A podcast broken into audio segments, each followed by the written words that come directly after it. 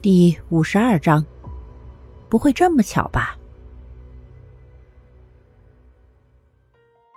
我看杨芳对蓝冰儿就很是关心，说是献殷勤也不为过。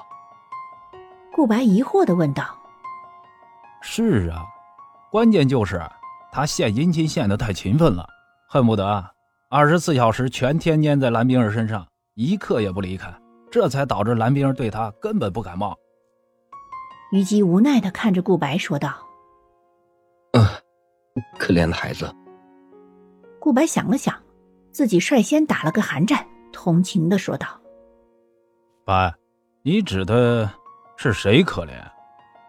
蓝冰儿啊，他。”虞姬嗤笑了一声，摇了摇头说：“哼，他可是一点也不可怜。”啊，怎么了？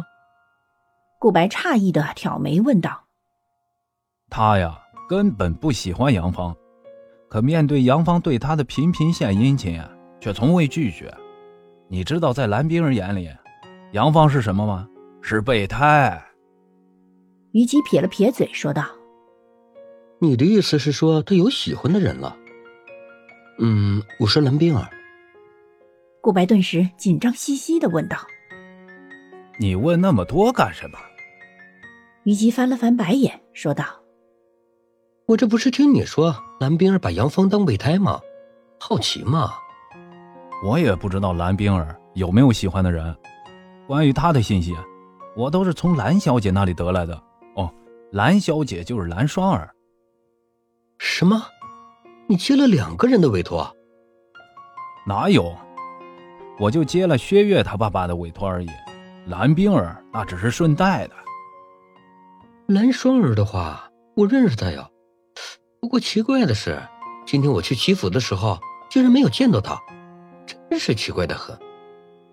顾白震惊的说道：“你见过蓝双儿？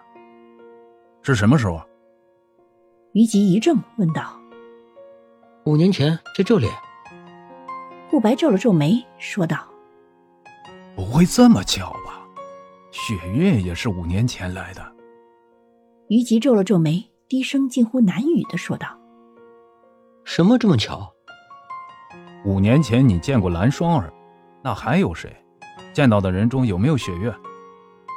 于吉想了想，还是开口问道：“他觉得或许顾白会知道不少事。”“啊，当时只是一面之缘，我只是跟在我师傅身后观摩怎么出轨的。”所以，虞姬挑眉看着顾白，有些无语的说：“你其实也不知道喽。”我知道蓝双儿。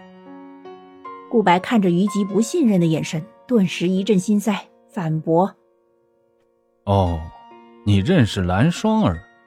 哎，不对呀、啊，你今天是没见到蓝双儿，可是你昨天早晨不是和她一起来的吗？怎么会没见到蓝双儿？”虞姬点头，忽而又说道：“差点被这家伙糊弄过去。昨天早上我没有遇到蓝双儿啊，谁告诉你昨天早上来的时候我是和蓝双儿一起来的呀？”顾白疑惑的看着虞姬说道：“那你是和谁来的？”虞姬拧眉问道，对于顾白说的很是不信，装，真能装。不骗你邹神，那的确是个女的。可是根本不是蓝双儿，蓝双儿我见过，又怎么可能不认识？那个姑娘虽说和蓝双儿一样漂亮，可是两个人的长相根本就是天和地的差别。顾白想了想，说道：“你觉得那姑娘是天，蓝双儿是地吗？”